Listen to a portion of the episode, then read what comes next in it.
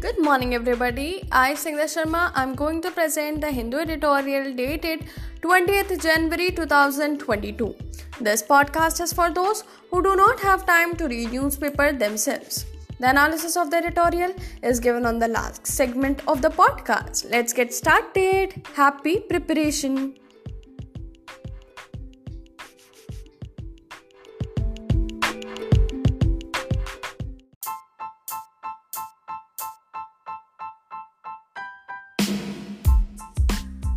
Democratize and empower city governments.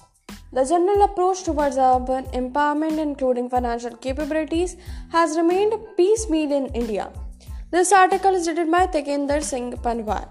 The RBI, in a report, State Finances Study of Budgets of 2021 to 22, released in November 2021, wrote With the third tier governments in India playing a frontline role in combating the pandemic by implementing containment strategies, healthcare, their finances have come under severe strain, forcing them to cut down expenditures and mobilize funding from various resources.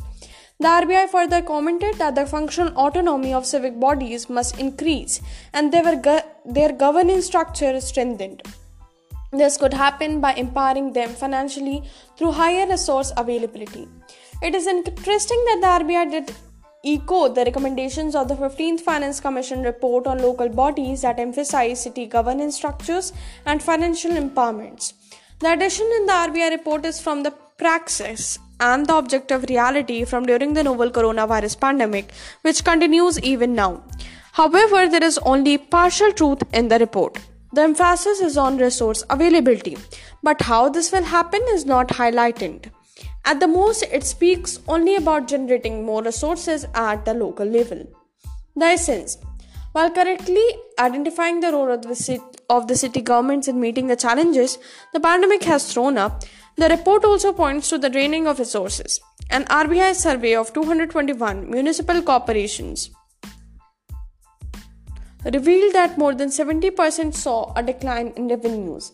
In contrast, their expenditure rose by almost 71.2%. The RBI report also highlights the limited coverage of property tax and its failure in shoring up municipal corporation revenues. Organization for Economic Cooperation and Development data show that India has the lowest property tax collection rate in the world, that is, property tax to GDP ratio.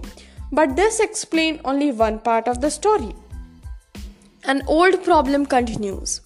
During the pandemic, while leaders from the Prime Minister to Chief Minister to District Magistrate were seen taking a call on disaster mitigation strategies, city mayors were found missing. Why? Because under the disaster management plan of actions, cities are at the forefront to fight the pandemic. However, the elected leadership finds no place in them.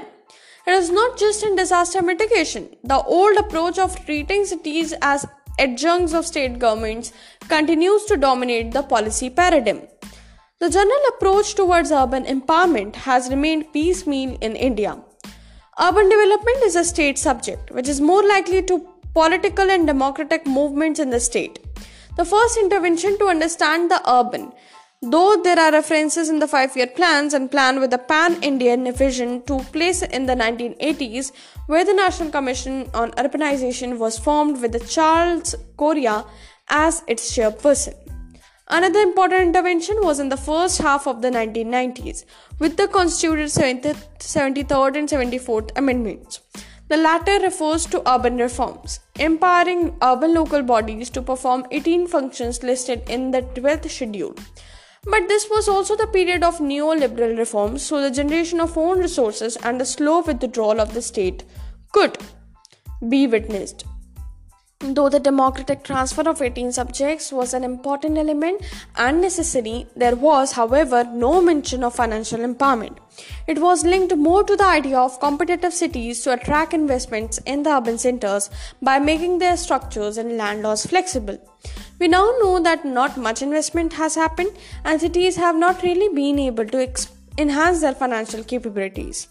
The only exception to the rule has been the People's Plan model of Kerala, where 40% of the state's planned budget was for local bodies, directly with the transfer of important subjects such as planning, etc.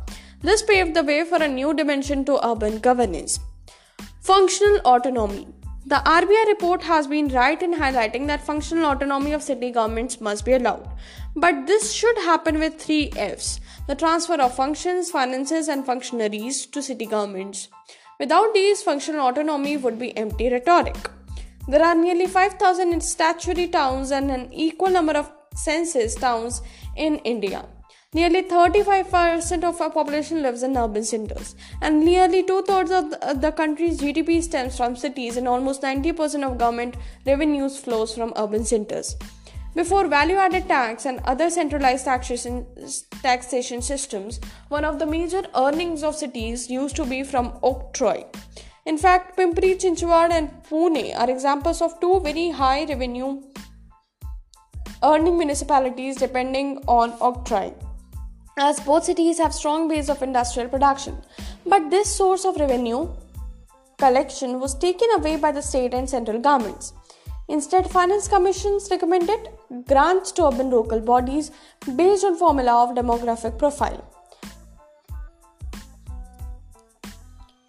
Second, cities should not be considered as entrepreneurship spaces where the sole driving force is to make them competitive to attract investments.